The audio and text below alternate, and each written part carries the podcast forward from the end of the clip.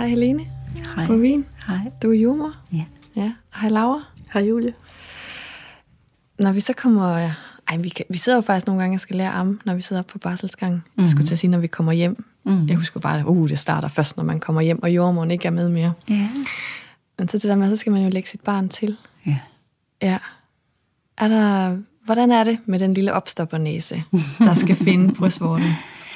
Øhm, jeg tror, det er en god idé at have set for sig, hvordan en god ammestilling ser ud på barnet.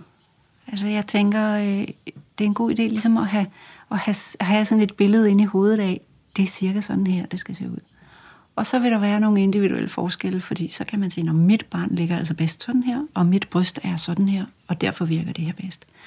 Øhm, men jeg vil sige, at det vigtigste, det er at forestille sig, at den der brystvorte, den skal helt tilbage i den bløde del af ganen. Og hvis man prøver med tungen, så er der faktisk ret langt tilbage i munden. Øh, og for at brystvorten af sig selv har den retning, så er barnet nødt til at lægge, lægge hagen tilbage, eller løfte hagen og lægge nakken tilbage. Så hvis vi skal have noget ind i munden, der peger lige frem og skal ramme det sted, så er vi nødt til at løfte hagen og lægge nakken tilbage. Og den stilling skal barnet ligge i, uanset hvad. Altså så er det den, det er den mest optimale stilling for barnet at ligge i, fordi der kan barnet bedre trække vejret, og den får den mere rigtige sutteteknik, fordi det, det gør, at barnet af sig selv vil lægge tungen frem og svøbe under brystvorten. Og det gør, at barnet ikke slider unødigt og forkert på brystvorten. Det er fordi, det område, der er lige bag ved brystvorten, som er det her brune område, der kaldes areola, det er, det er meget stærkt, meget slidsikkert. Det kan tåle rigtig meget. Og det er der, hvor gummernes arbejde egentlig skal være. Men selve brystvorten ikke er særlig stærk. Og hvis gummerne ligger og arbejder på selve brystvorten, så bliver den slidt i stykker. Så brystvorten skal ligge langt tilbage i svælget, og gummernes arbejde skal ligge på det her område, der ligger bag ved brystvorten, som er det her areola. For at det kan lade sig gøre, så er barnet nødt til at have brystvorten liggende rigtig langt ind i munden. Og det kan være svært at få sådan en brystvort proppet langt ind i munden på et barn.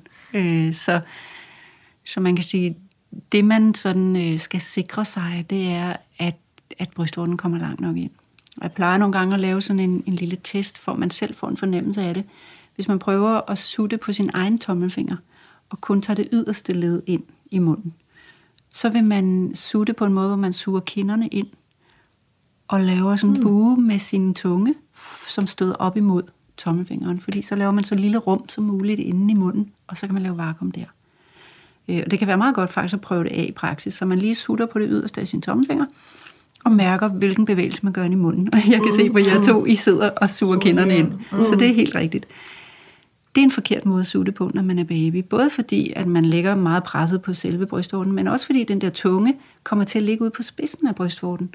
Og tungen er rigtig ro, og hvis man sutter på den måde lang tid, så slider man hul på spidsen af brystvorten. Det var det, jeg gjorde. Ja, og det er virkelig dejligt at undgå, fordi det gør sindssygt ondt.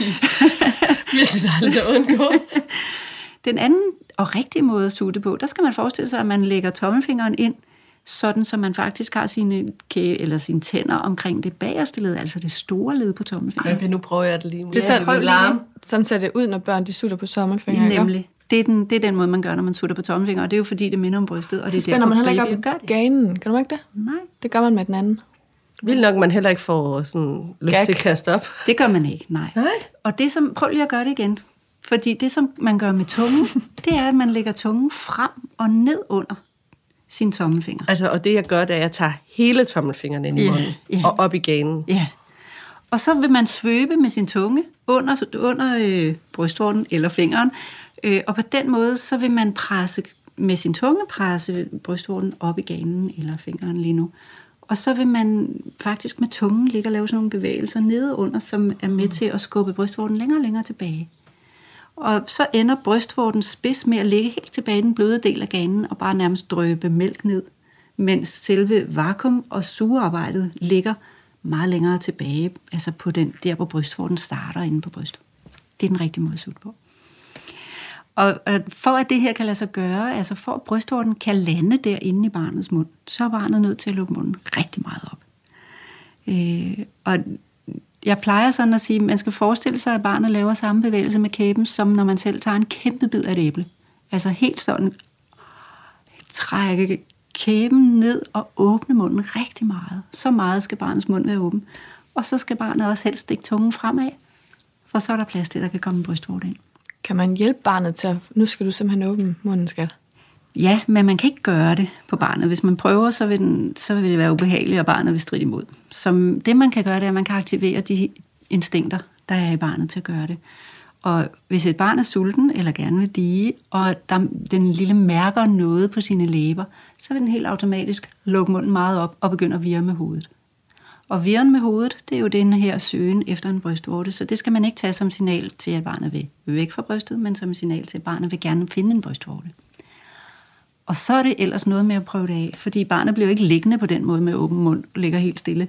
Barnet bevæger sig, åbner og lukker munden, siger måske nogle lyde, stemmer lidt frem med armene samtidig, så det er sådan et samspil, hvor man skal prøve det af mange gange, før det lige lykkes. Altså, så det er noget med at røre ved barnets ja. overlæbe Med brystvorten. med brystvorten, og så åbner den, og så skal man være hurtig, og så bare helt ind med det der bryst. Lige præcis. Ikke sådan en forsigtig lille dup, dup, Nej. her er lidt brystvorte, Nej. spids. Nej. Jeg kan Helt huske, jeg kan huske min jordmor, hun med det samme lige der først, så, så, hun spurgte først. så tog hun fat, altså med et pincetgreb, om min brystvort, mm. og så puttede hun det ind i barnet. Altså sådan, jeg tænkte, hold op, Ja, kan man det? er det så? Men ikke om, bryst, altså om hele brystet, eller om spidsen. Og hun startede først med at tage fat i spidsen, Ja. Og så nu vækker du mine minder. Måske har hun også taget fat i brystet, men det, det er pincetgrebet om min brystvort, jeg husker, Ja. som hun hjælper ind i barnets... Øh. Jeg havde ikke særlig store bryster, så jeg tænkte, mm. held og lykke med det der. Ja. Men det var så fint, og det var fint, at hun gjorde det. Ja. Det kan være lidt svært at have fat om selve brystvorten og skubbe den ind i barnets mund. Altså, jeg har lidt mere, hvis jeg endelig blander mig med mine hænder, mm. Så skal man også altid huske at spørge om lov. Og, og hvis man sidder der som kvinde og synes, nu er der en eller anden jordmor, der kaster sig over mine bryster, så skal man også huske at sige, vent lige lidt, jeg er ikke helt klar, ja. hvis det er sådan, man har det.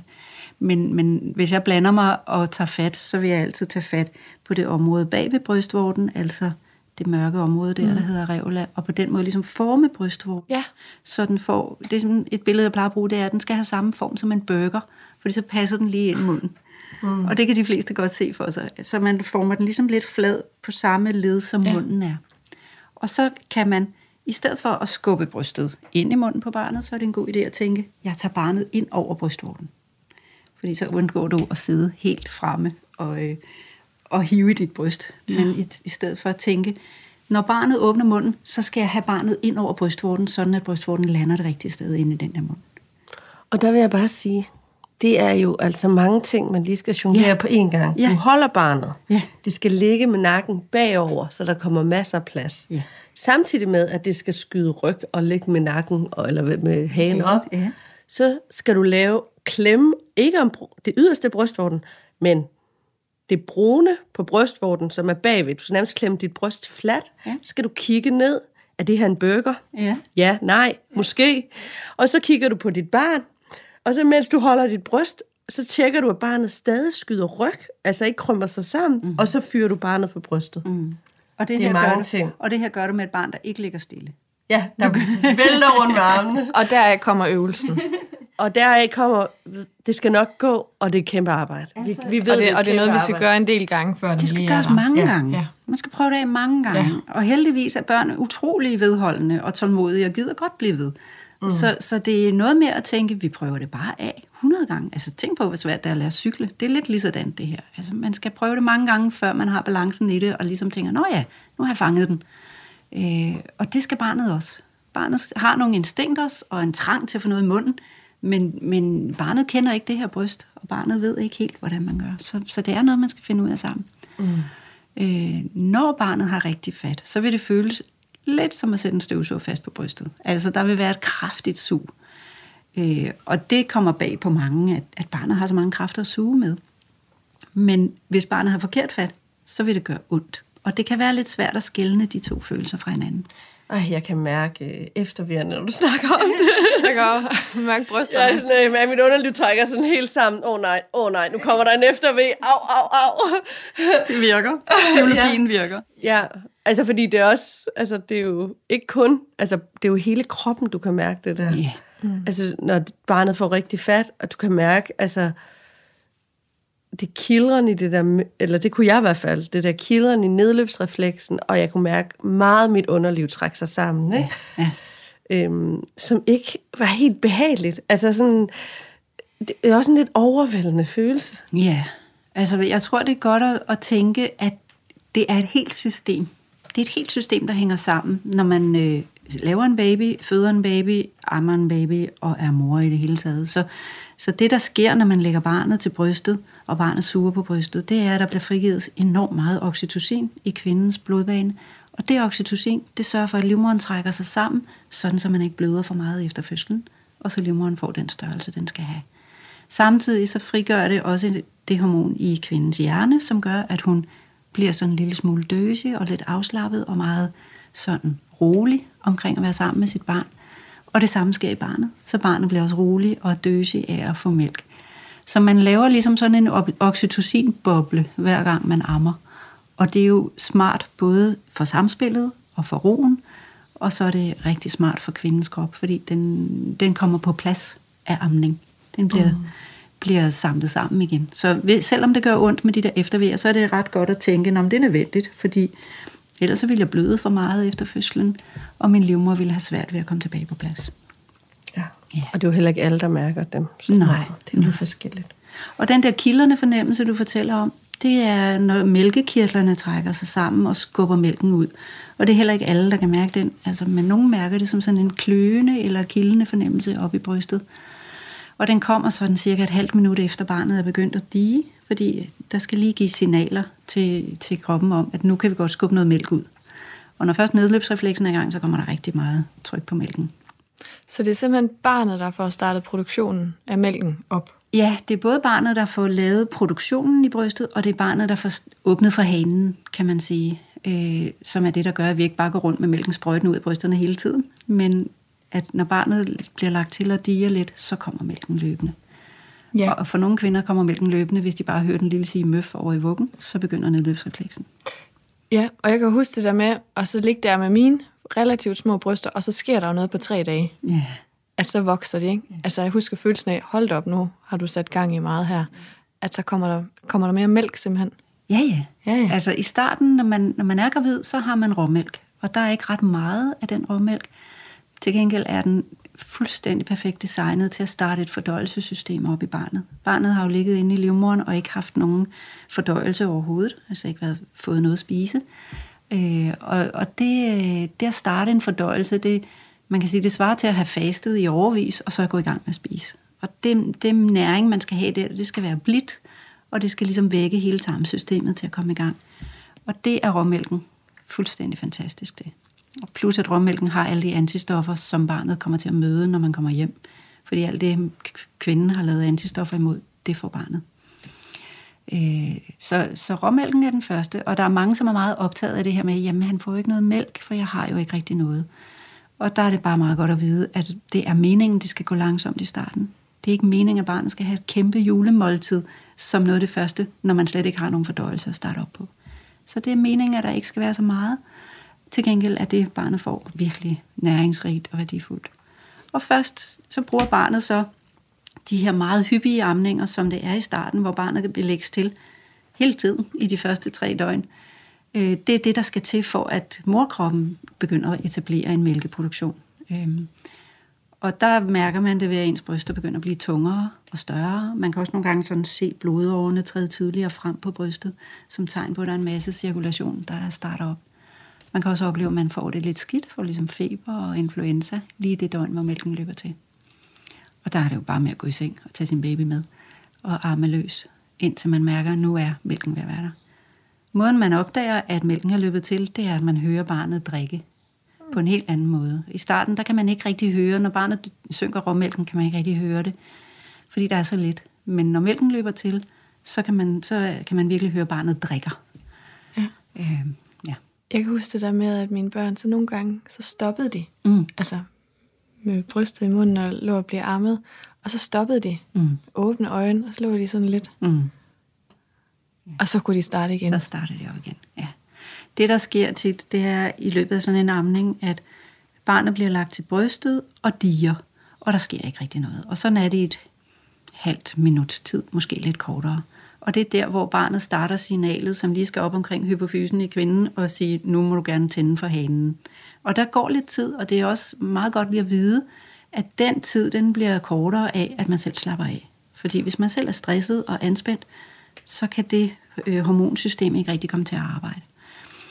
Så øh, jeg plejer at sige, det er den tid, hvor man lige lander. Nu er barnet koblet på brystet, så er det der, man lige tager og øh, lige mærker sine skuldre og sin krop og trækker vejret og lige sådan grounder sig selv lidt. Så kommer mælken. Og så kan man høre, barnet drikker. Og den første mælk, der kommer, den er tyndere end resten af mælken, og det er sådan ligesom lavet til at slukke tørsten i starten. Og der kan man godt opleve, at det kan gå lidt stærkt, være lidt overvældende for barnet, så det er også der, barnet måske får noget galt i halsen, eller får det i næsen, eller...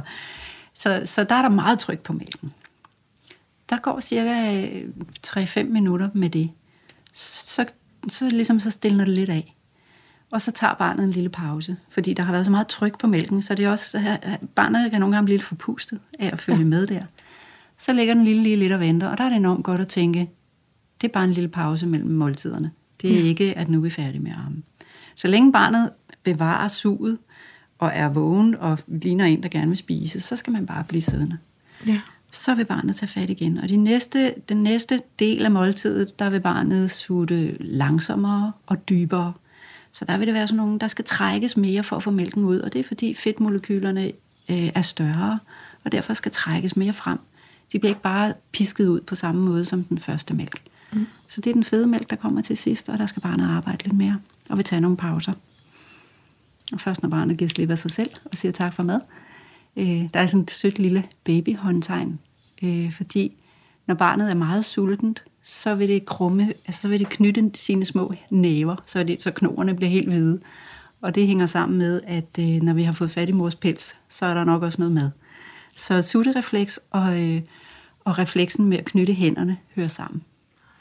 Og så kan man se i løbet af måltidet, så vil barnet begynde at slappe mere og mere af i hænderne, og til sidst, når en lille baby er helt mæt, så vil den strække sine små fingre helt ud og slappe helt af i fingrene. Og så kan man se sådan. Det betyder tak for mad. Åh, oh, et godt fif. ja. Jeg kan også huske, når mit barn sådan lige slap, det lignede sådan lidt en tænkepause, så silede det med mælk. Yeah. Så lærte jeg det der med at bare lige sætte en, en pegefinger på brystvorten og lige... Lige stoppe det. Stop. Mm. Ja. Ja. ja. Og så, så øhm, da jeg så fik barn nummer to, så kunne der jo ske det, at jeg havde brug for at stoppe amningen ret pludseligt. Mm-hmm. Så lærte jeg, at jeg skulle stikke en lillefinger ind i barnets mund, lige ind i siden, bare lige så stille og roligt, for at så øhm, kunne brystvorten slippe. Mm. Ja fordi der er ret meget sug på sådan en baby. Det er der nemlig, og det gør ondt Hvis man bare hiver baby begge to. fra, så, så gør det rigtig Også dramatisk for barnet, ikke? Jo, barnet vil jo bare suge kraftigere, hvis den føler, brystet er ved at forsvinde. Ja, det gjorde jeg. Det var helt klart det, der... Ja. Øh, de første fem døgn. Ja. Han ville bare sutte, sutte, sutte. Ja. Ja. Og jeg vidste ikke, jeg kendte ikke, så jeg hævde ham bare fra. Ja. Ja, det slider meget. Så det der med at lige stoppe undertrykket, ikke? Ja, en lille altså, finger ind. En lille finger ind, så der kommer luft ind i babys mund. Mm, stille og, og så, så kan du tage brystet ud. Ja. Nogle børn holder rigtig godt fast, og holder også fast med gummerne og vil ikke tages fra. Og der kan det være nødvendigt at, at lige sådan få lillefingeren ind mellem gummerne og lige forsøge mm. at give slip, hvis man er nødt til at stoppe amningen. Det er jo et dårligt tidspunkt at stoppe amningen på, fordi barnet er helt tydeligt ikke færdig med at spise. Nej. Men hvis det er nødvendigt, så skal man i hvert fald skåne sin brystvorte ved at sørge for, at barnet slipper, før man hiver, hiver ja. barnet fra. Mm. Ja. ja. Jeg fik sådan noget at vide med, at man skulle kigge, fordi jeg, jeg kan huske i starten, jeg var, sutter han rigtigt. Mm. Man skulle kigge på underlæben og yeah. op omkring øret. Yeah.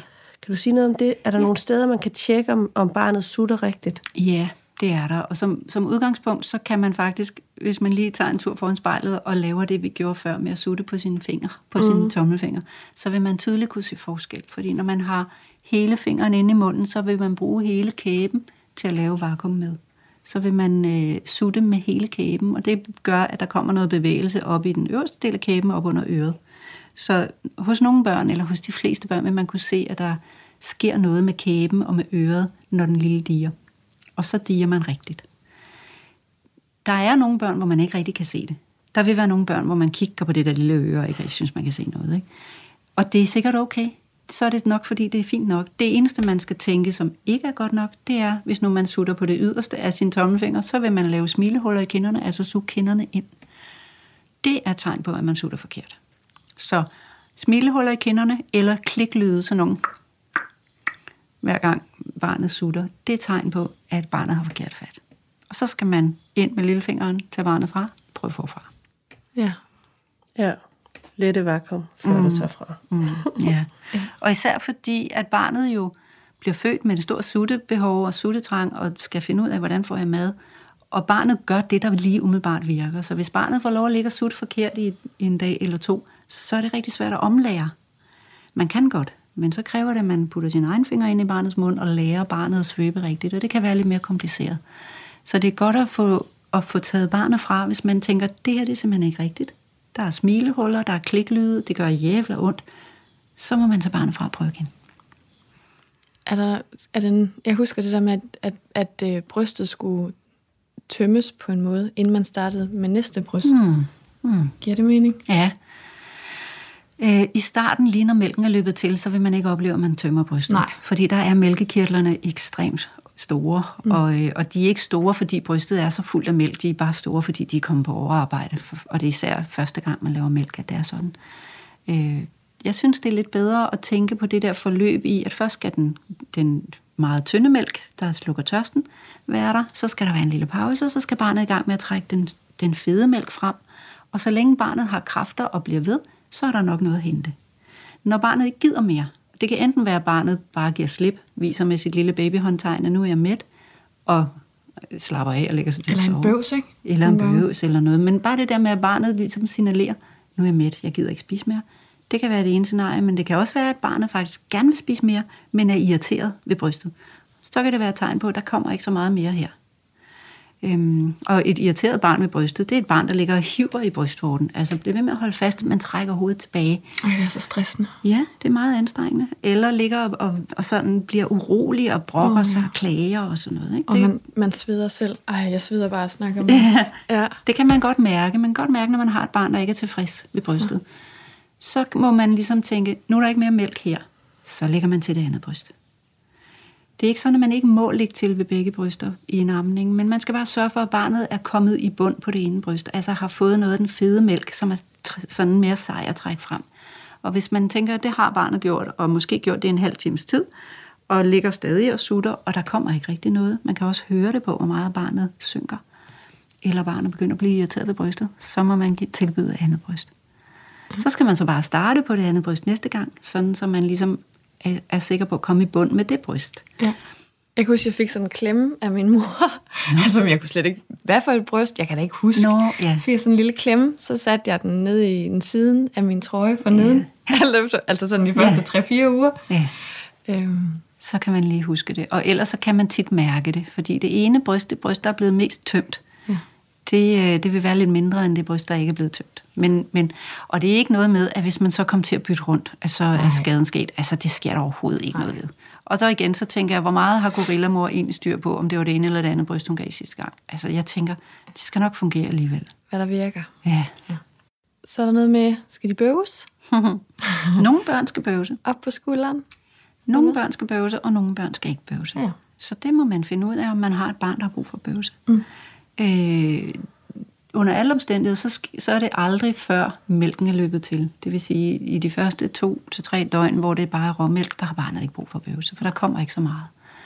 Men efter det er der, hvor man kan høre, nu kommer der en ordentlig skylle mælk, når barnet bliver lagt til, og den lille drikker meget hurtigt, måske endda sluger lidt luft samtidig, så har de fleste børn brug for bøvse, men nogle har ikke. Nogle de gylper også. Ja. Og gyld kan være forskellige ting, men for det meste så er det, fordi der sidder en lille luftboble nede under noget mælk, som gerne vil op. Og nogle børn har svært ved at komme af med luften, og der skal meget til, hvor man skal have dem op på skulderen og dunke dem på ryggen. Eller nogle børn skal bare lige vende sig opad, sådan så man bare har dem liggende på brystkassen for eksempel, og sådan så boblerne ligesom kan stige opad. Det er lidt forskelligt, hvad der skal til, så det må man jo prøve nogle ting. Altså man kan være, hvis man ammer sit barn, og barnet falder i søvn, og man så lægger barnet fra sig på ryggen, og barnet efter en 5 minutters tid begynder at ligge og blive urolig, så kan det være en bøvs. Det vil typisk være der, hvor så begynder det at blive irriterende, at der er en bøvs. Så kan man jo prøve at tage barnet op og se, om man kan ryste den der bøvs ud, og så lægge barnet igen.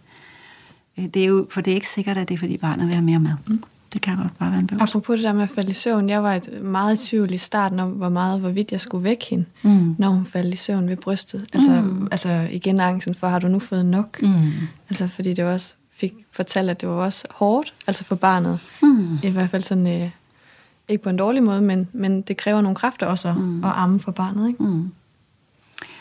Som udgangspunkt, hvis man har et barn, som er normalt vigtigt og født til tiden, og ikke fejler noget, så kan man godt gå ud fra, at de skal nok, hvis, hvis adgangen til brystet er der, så skal de nok tage det, de skal bruge. Så det handler mere om at have barnet tæt på brystet, og minde barnets appetit om at komme i gang ved at have en masse hudkontakt mellem måltiderne, så skal barnet nok vise, nu er jeg klar til at spise igen. Og så er det jo også det der med at kunne acceptere, at når det er jo kun en time siden, du har spist sidst, men nu er du sulten igen. Sådan er det så bare. Øhm, men det kræver, øh, det kræver selvfølgelig, at det er et sundt rask barn, og at der ikke er en plan med, at barnet skal vækkes hver et eller andet. Mm. Så, så det her, det gælder jo kun for sunde børn, der er født til terminen og har den vægt, de skal have. Og de må gerne tabe sig i de første døgn efter fødslen, og det er stadig den vægt, man skal have, hvis man ikke når ned under 10 procent. Ja, det er noget med, at de har en madpakke med, er det ikke sådan? Det har de, det har de, og det er en ret effektiv madpakke. Ja. Øh, som de lever af i de første døgn, mens de etablerer øh, mælken, og som giver dem gode kræfter til at, at drikke med. Så, så de har... Det er genialt. Mm-hmm. Men for at vende tilbage til det med gylp, mm. så kan gylp også være tegn på noget andet. Altså det kan enten være tegn på, at barnet har spist for hurtigt. Øh, der er nogle kvinder, som producerer enormt meget mælk, og som har en nedløbsrefleks, der gør, at det løber meget hurtigt ud. Og der kan det simpelthen gå for stærkt for barnet, så barnet øh, spiser for hurtigt. Svarer til, at vi høvler maden i os. Øh, og der kan der bagefter komme en reaktion, hvor barnet virkelig mærker, at jeg har simpelthen fået for meget mad. Og så kan man gylpe. Ja. Øh, hvis det er situationen, så vil man også tit opleve, at barnets afføring er lidt anderledes. Er den sådan grøn, grønlig og skummende. Ja. Og det er sådan en typisk afføring, der viser, at den her mad, den løber simpelthen for hurtigt igennem systemet. Hvis man har det, så vil man også mærke, at man har rigtig meget mælk. Så vil man have rigtig store bryster, der er spændte og gør ondt. Det var, altså det var min oplevelse, alle de scenarier, du siger der. Ja. Grøn afføring, og nogle gange lagde hende til, så spruttede det i hovedet på hende. Ja, ja. ja. Så ja. det var helt vildt. Ja. Altså den der forslugenhed. Ja, ja. At der skal, der skal, man skal gøre sig umage for at kunne følge med, ja. når man er en lille baby, når der er så meget tryk på mælken. Og der kan det være en god idé øh, at blokarme. Men altså det, Hvordan? Jamen, der skal man sørge for, at, at barnet spiser fra det ene bryst ved flere måltider, og lade det andet bryst gå lidt ned i produktion. Og så skal man skifte over til den anden side, og gøre det samme til den modsatte side. Men det vil jeg sige, øh, for at kunne blokke ham, så skal man have en med sig, som lægger en plan sammen med en. Mm. Fordi det, det er ikke noget, man bare skal gå i gang med selv, Nej. synes jeg. Der skal man have fat i sin sundhedsplejerske og lave en plan. Okay. Fordi det, det handler om, det er at få sat produktionen lidt ned. Øh, det med, hvor hurtigt det går, eller hvor stresset barnet bliver, der kan man godt gøre lidt selv omkring sådan at prøve at gøre selve spisesituationen meget rolig. Man kan også gøre det, at man lader den første mælk løbe, for ja. det er jo der, der er meget det tryk jeg. på. Jeg tog lige trykket af. Ja, så man enten med en mælkemaskine, eller bare med hånden, ja. eller med en pumpe, lige tager det første tryk, og så når mælken slapper lidt af, så lægger man bare ja. til. Jeg, jeg kan huske, jeg gik, når jeg vidste, jeg kunne mærke på kroppen, og hvor hende nu det ved at være, mm. så gik jeg lige til håndvasken og lige mm ja. gjorde det med mine fingre, bare lige tog det ja. første af toppen af. Ja. Mm. Så bliver amningen lidt mere rolig, ja. og så kan barnet lidt bedre følge med. Ja. En tredje ting, som gylp kan være, det er, at det kan også være et tegn på, at barnet er utilpas, øh, har feber for eksempel. Så man skal ligesom prøve, om man kan finde ud af, gylper du, fordi du har fået for meget mælk? Gylper du, fordi det er gået for hurtigt? Eller har du spist helt stille og roligt og lægger bare gylper? Øhm, og hvis man bliver i tvivl, så er det jo, at man ringer til sin sundhedsplejerske og forklarer, ja. hvordan det er. Men, men har de fået næringen, selvom de gylper? De fleste børn, hvis de gylper, så er det fordi, de har fået for meget mad, og ja, så har de fået det, de skal bruge. Ja. Og hvordan i forhold til blæn og, og, øh, og vide, at man har fået nok? Mm. Ja. Øhm, For det er jo den, det andet parameter, ikke? Det er øh, altså, i virkeligheden det ud. bedste parameter, ikke? hvad der kommer ud i den anden ende, og at barnet ellers tager på og trives. Øh, det, det er jo ligesom de ting, man skal kigge efter for at vide, om ens barn får mad nok. Og det med, hvad der kommer ud i blæen, der skal man egentlig ikke kigge så meget på afføringen, fordi hvis man ammer, øh, så vil den justere sig selv, hvor meget afføring der kommer. Og det er faktisk ret forskelligt fra barn til barn, hvor tit de har afføring. Øh, og nogle børn, som er blevet lidt ældre, de har kun afføring en gang om ugen, og nogle børn har afføring hver dag. Og det er okay, hvis, hvis man kun ammer. Øhm, så det, man egentlig skal kigge mere på, det er, hvor mange våde blæer der er. Altså, hvor mange tidsblæer der er. Fordi det er et tegn på, at der kommer noget igennem. Og der skal helst være de der 8 våde blæer i døgnet. 8-10 våde blæer. Har farven noget at sige? På urinen? Ja. Nej, ikke andet end, at der i starten, når barnet er helt nyfødt, kan komme en orange farve i urinen, som er nogle krystaller, der kommer fra, øh, fra urinvejene. Og det er ufarligt, det gør ikke noget. Hvis de bliver ved med at være der, så kan det være tegn på, at barnet ikke får helt nok væske, så skal man amme lidt mere. Men, øh, men på det tidspunkt, hvor de kommer, det er jo ikke lige det, at man ammer. altså, det, man kan ikke sådan, det må man så bare tænke, jeg tror, jeg skal tilbyde barnet lidt mere mad de næste par dage. Men hvis det bare er der en gang, hvilket er det mest almindelige, så skal man bare slappe helt af. Der er mange, der går i panik over det, fordi de tænker, det er blod. Og det er det ikke. Øh, og og når, når de ligesom viser det til os, og vi kommer ind og siger, det der, det er så de der urater, som det hedder, så siger de fleste, nej, det kan vi godt se, det ligner faktisk ikke blod. Så man skal lige være omhyggelig og tænke, hvis det har en orange farve, en orange tone, så er det ikke blod, fordi det har blod aldrig. Så er det bare urater. Ja. Det er meget godt at vide. Ja. Vi troede også, det var blod. Ja. De fleste går helt i panik over det. Min mælk løb først til på femte dagen. Ja. Så det kunne også være, at han var lidt, Ja, ja, ja. lidt ekstra Ja. trøstig. Ja, det kan sagtens være. Ja. Og det med, hvornår mælken løber til, det er jo meget øh, forskelligt, men vi kan se, at jo mere stresset morkroppen er, jo senere kommer mælken. Og det gælder jo både sådan fysisk og psykisk stress. Så hvis man har fået et kejsersnit for eksempel, hvilket er en fysisk stress, så øh, løber mælken først til på sådan 3. til 5. dagen. Hvis man har haft en meget rolig hjemmefødsel og siddet derhjemme i sit eget køkken, så løber mælken tit til på første eller anden dag. Så vi kan simpelthen se forskel på, hvor stresset morkroppen har været i forhold til, hvornår mælken løber til. Og det kan jo være lidt svært at ligesom vide med sig selv, at nu skal jeg lade være med at blive stresset, fordi ellers så går der lang tid, før min mælk løber til. Det i sig selv bliver man jo stresset af, ikke? Må ikke blive stresset. Så, så det er jo noget med at prøve at tænke, hvad for nogle omstændigheder skal der være omkring mig, for at jeg er så rolig og tryg som muligt. Og der kan det være en god idé at fortælle dem videre til sin mand eller sin partner, fordi man kan ikke selv sørge for ret meget. Man skal jo bare være der for baby og være tilgængelig. Så der skal være nogle andre, der sørger for, at man sidder trygt midt i smørhullet og ikke behøver at stresse over noget som helst. Ja. Og så det her med at prøve at læne sig lidt ind i at tænke, okay, der bliver faktisk født børn på hele kloden hver evig eneste dag. I ørkner og cykelskuer og øh, mærkelige andre kulturer, end vi er vant til. De sidder alle sammen her og prøver at få en amning til at fungere. Og det lykkedes rigtig mange gange. Fordi ellers var vi simpelthen ikke så mange mennesker på kloden. Så det går nok. Prøv at læne sig ind i sådan en, vi skal nok finde ud af det. ja. Så kommer det bedre. Jeg kan huske, at jeg allierede mig med faren. Mm. Altså, vi havde alle de der barselsgæster Mm. begge gange. Altså, vi bor så i et to-etages hus, jeg gik ovenpå, og så sagde jeg til ham, du, du bliver nødt til at lave kaffen. Altså, jeg kommer, når jeg kommer. Mm. Altså, så jeg blev nødt til at alliere mig med ham, Mm. øhm, for at amningen kunne komme i gang. Ja, det er en god idé. Der er jo faktisk også nogen, som simpelthen bare øh, skriver en meget sød sms. Nu har vi fået en baby, og vi glæder os enormt meget til at se jer, men først når amningen er etableret. Så vi giver lyd, når vi tager imod gæster. Og så, så går de bare fuldstændig i hule i den første uge eller 10 dage. Ja. Og først når man sådan føler, at nu er vi ved at være landet med at have en baby, og, øh, og med at etablere en amning, så kan man begynde at få gæster. Men det er jo meget stressende at have gæster, når man selv er sårbar og helt sådan, Helt helt, åben. helt uden på tøjet. På en Ja, anden jeg måde. var syd for neden, og jeg kunne gå ordentligt, og jeg synes alt stod åben på en meget ubehagelig måde. Ikke? Altså, Mm. Jo. bare det at tage mig skarp på, det virkede helt forkert. Mm. Ikke? Mm. Jeg skulle bare have ligget deroppe i den seng og Ja. været nøgen. Ja, det skal man. Der er en meget stærk kultur omkring det her med barselsbesøg, fordi vi også faktisk på en eller anden måde forestiller os, at, at den, der ser barnet først, er mest i familie. Og derfor er det rigtig svært at holde en nybagt bedstemor væk fra sit barnebarn, fordi det knytter bånd at være de første. Altså min svigermor kørte rundt i hele byen med en buket blomster bag bilen, mens jeg havde vejer, fordi hun ville være sikker på at være den første, der kom efter fødslen. Så det er meget, det er meget stærkt. Men, øh, men det er ikke... Øh, altså det er jo ikke den nybagte mors behov, og det er heller ikke babyens behov.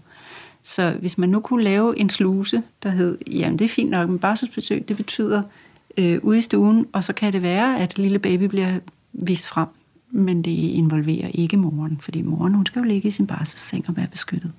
Ja, men, men jeg synes også, at det er også at tage amning et andet sted hen. Altså mm. det er noget, vi skal kære os omkring, mm. og vi skal øve os, og vi skal prøve at gå med nogle fornemmelser, vi ikke har gået med før mm. måske. Ikke? Altså jeg så det som, det er noget, vi bare gør, mm. og så følger resten med. Ikke? Altså på den her måde, der, der giver man ligesom plads til det på en anden måde. Ja. ja. Jeg har lavet øh, med flere af mine veninder, efter jeg selv har, jeg var jo den første i vores vennegruppe, så jeg har jo prøvet at samle noget viden mm. øh, til de næste. Øh, der har jeg lavet sådan en doodle, altså, hvor ja. folk kunne melde sig ind, og så har jeg 14 dage, så melder man, så kan man komme med mad, man må maks være der et kvarter, man afleverer maden, måske man ser baby, og så mm. går man igen. Mm. Det så det er forbundet med, at man kommer med noget, som mm. man faktisk kan få glæde af, ikke? Altså, eller som de som aflaster, som faktisk aflaster. Mm. Mm. Øhm, og så får man en dag, så fik vennegruppen det som en dag hver. Ikke? Det er også en måde at gøre det. Ja, og så kan man jo også godt tænke, altså man går jo og venter på den her baby i ni måneder, hvor man ikke kan få lov at se den. Og det må vi jo ligesom affinde os med. Som, som ven kan man måske også sige, jamen så venter jeg også lidt længere ind til de er klar. Altså, mm. Vi skal nok få lov at se den baby, men det gør ikke så meget, om den er to dage gammel eller 14 dage gammel.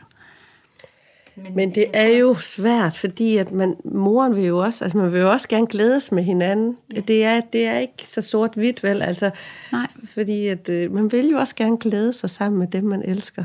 Ja. Over det, at... Ja, hvis det er en glæde. Hvis man glæder sig på den måde sammen. Men de fleste oplever jo faktisk, at det tager mere, end det giver at have barselsbesøg. Øh, og det bliver tit på besøgendes præmisser, faktisk. Altså, at de besøgende kommer ind og er helt op at køre over, hvor fantastisk det er med den her baby. Især svigermødre og bedstemødre og sådan nogle. Ikke? Altså, mm. Der er mange følelser i det, øh, som ikke... Altså, man kan godt sidde som nybagt, træt mor og tænke, ja, det er også dejligt, at mit barn er fantastisk. Men det er sjældent, man er en del af den samme eufori omkring det. Det er sjældent, man deler det, synes jeg faktisk. Så øh, det, jeg tror, man, man måske skulle være dygtigere til at skælne, det er denne her øh, interesse. Altså, der er jo ikke nogen, der har lyst til at få et barn, og så er alle i ens omgivelser ligeglade. Så man vil jo gerne mærke, at folk er interesserede og, og er glade. Men det skal bare være på en måde, hvor det ikke tager noget fra en. Ja. Ja, så hvis det ligefrem er ikke konkret... Øh, altså viden, at for at få amling etableret, så kræver det ro. Mm. Altså det er jo ikke noget, vi har fundet på for sjov. Altså mm-hmm. det kræver noget ro, det kræver måske en ikke mørke, men så i hvert fald nogle rolige omgivelser. Det kræver, at, at der ikke er et tidspunkt, hvor vi skal være færdige til noget, fordi så kommer nogen. Altså, at det kræver den der hud mod hud, og, og, og, og hvornår har jeg lyst til at ligge nøgen med mit barn? Det har jeg, når jeg ved, at der ikke kommer nogen ind ad døren. Og, altså, den der viden, ikke? Mm. Hvilket jo ligger meget op til det næste, jeg kunne tænke mig, at vi skal snakke om, som er tricks til at få produktionen op. Mm. Nu snakkede du lige om nogle tricks til at få den ned. Mm hvis at baby får for meget. Mm. Hvad kan man gøre? Og, og det handler jo om det her oxytocin, ikke? Mm. Jo. Som, som er med til at lave produktionen. Altså, øhm, som udgangspunkt kan man sige, hvis man skal lave mere mælk, så er det fordi, man har et barn, der ikke helt får nok. Det må ligesom være grunden til at skulle lave mere mælk. Øh, og hvis man har et barn, der ikke helt får nok mad, så øh, har barnet ligesom to muligheder. Enten så kan barnet sige til hele tiden, og gerne vil spise, eller også så kan barnet resignere og ikke sige nok til. Den nemmeste, det er helt klart at have et barn, der siger til hele tiden, fordi så er det eneste, man skal gøre, at lægge barnet til hele tiden. Så hver gang barnet viser signaler til at ville spise, så er det bare på, uanset hvad klokken er, og uanset hvor lang tid der er gået siden sidst. Øhm, det barn, som resinerer og ikke rigtig får sagt til, der skal man være lidt mere aktiv. Der skal man lægge barnet hud mod hud, fordi det aktiverer barnets appetit og se om man kan vække barnets lyst til at spise. Men jeg vil sige, at den situation, hvor barnet ikke siger nok til, den skal man ikke stå med selv. Der skal man have sin sundhedsplejerske indover. Så det sunde, stærke barn, der siger meget til, og ikke får mad nok, der skal man som udgangspunkt starte med ikke at være bekymret. Altså ligesom tænke, okay, du får ikke helt mad nok, og du fortæller mig det. Det er godt. Så starter vi herfra. Øh, så handler det om at følge barnets øh, signaler og barnets trang til at spise. Det vil sige at lægge til så hyppigt, som barnet overhovedet vil. Øh, det andet, som man kan gøre for at lave mere mælk, det er, at man kan øh, prøve at tjekke, om man laver lidt for lidt mælk, fordi man er lidt stresset. Altså prøv at finde ud af, om der er nogle af de der stress-ting omkring en. For eksempel, at man egentlig bliver lidt stresset af gæster. Eller at man i virkeligheden er lidt bange for at være blevet mor, eller hvad det nu kan være. Øh, det kan også være, at man føler sig alene med det. Føler, at man er den eneste, der bærer ansvaret for det her lille babybarn. Og der kan det være en vej igennem det, ligesom at, at få meldt det ud til sin kæreste, for sagt, puha, jeg føler mig helt alene med det her ansvar. Hold mig lige hånden og sig til mig, at vi er to om det. Øhm, for det er jo ikke sikkert, at det er rigtigt, at man er alene, men derfor kan man godt have følelsen mm. alligevel. Øh, så kan det være sådan noget som smerter, at man har ondt, fordi man er blevet syg. Øh, man har ondt efter et kejsersnit. Øh, at kroppen har travlt med at regenerere på nogle andre fronter, og derfor kan have lidt svært ved at producere mælk nok. Og der vil jeg sige, der synes jeg, det handler om at få dækket smerten. Altså få spist nok smertestillende til, at man ikke går rundt og er forpint hele tiden. Og det må man godt, når man ammer? Ja, ja. Man, må godt. man må godt spise Panodil og Ibumetin, som man kan få i håndkøb. Man skal bare følge det, der står på pakken. Mm. Det kan også øh, være, fordi man ikke får sovet nok. Og det er jo helt almindeligt, at man ikke får sovet nok. Øhm, men i virkeligheden sover et spædbarn jo virkelig meget. Altså, en nyfødt sover jo 22 timer i døgnet eller et eller andet. Altså, så i virkeligheden er det ikke, fordi der ikke er nok tid til at sove. Det er, fordi man sjældent prioriterer at få sovet. Så man kan godt have det sådan, at ens barn er vågen det meste af natten, og så sover man måske til klokken 8-9 stykker om morgenen, og så synes man, man skal stå op, fordi man vil også opleve noget. Man vil også ud og gå en tur, og man vil også føle, at man ligesom har et andet liv, og så ender man med at få sovet for lidt. Og man ved, at faren er måske kun på barsel i 14 dage, og vi skal have noget ud af tiden. Og... Ja, lige mm. præcis. Så, øh, så et andet råd i forhold til at lave mere mælk, det er simpelthen bare at beslutte sig for, at nu tager jeg tre dage i sengen sammen med min baby. Så trækker man gardinerne for og slukker for telefonen, og så går man i hi. Og så rammer man bare nærmest hver gang man kan. Hver gang den lille overhovedet vil noget, så ammer man. Ligger i sideleje og ammer, og har det rigtig rart. Og får fortalt hele sit eget nervesystem og sin krop, at nu er der bare ro, og jeg er tryg her, og jeg skal bare amme. Så plejer mælken at booste efter et par dage. Kan man gå tilbage til det her? Lad os sige, at man er 3-4 uger hen, og amning, åh, det så som så, kører det, kører det ikke, ah, mm. skulle det have været flaske i virkeligheden? Mm. Kan man så gå tilbage til det her, ja. ind i det leje? Altid. Man kan altid vende tilbage til det. Øh, og jeg synes, at det er en enormt god idé at gøre, før man... Altså selvfølgelig kan man overveje, at man ikke har lyst til at amme, hvis man virkelig synes, det er ubehageligt. Men hvis man gerne vil amme, så er det en enormt god idé at hele tiden tænke, at man har den der base, man kan komme tilbage til. Øhm, og lige prøve det af først. Og de allerfleste, de oplever bare, at nå, nå ja, så kom der jo mere mælk to dage efter. Ja. Man skal bare vide, at det tager et par dage. Der kommer ikke lige mælk dagen efter. Det tager et par dage, før kroppen har forstået øh, signalet. Ja, men er vi nogle kvinder, der ikke har mælk nok? Oh, det er svært at svare på. Som udgangspunkt, så burde vi alle sammen være udstyret med det rigtige grej til at kunne lave en amning. Men jeg synes, at der er kvinder, som kæmper så meget med det, at det ikke bliver en god oplevelse, og derfor ikke er godt arme. Ja. Altså, øhm, og jeg tror, øhm, jeg tror tit, så, så prøver jeg for at lette stressen omkring det, og, og ligesom sige, der er jo også en mulighed for at lade være med arme. Altså, den findes. Børn overlever fint på erstatningsmælk øh, de får ikke de samme, øh, de får ikke den samme vaccination, kan man sige. Altså, erstatningsmælk, det er ernæring, mens amning er meget mere end ernæring. Det er også øh, antistoffer, og, øh, og det er samspil på en anden måde kropsligt. Men børn lever fint på det. Og bare det at vide, når det handler ikke om, om mit barn overlever eller ej. Det handler om, kan jeg få det her til at fungere? Hvis jeg ikke kan få det til at fungere, så findes der andre muligheder. Det kan lette stressen. Ja. Og så plejer jeg at sige, at jeg selv ikke er blevet ammet, fordi min mor var for syg, og jeg synes, det er gået rigtig fint alligevel med mig. Ja. så. Tusind tak.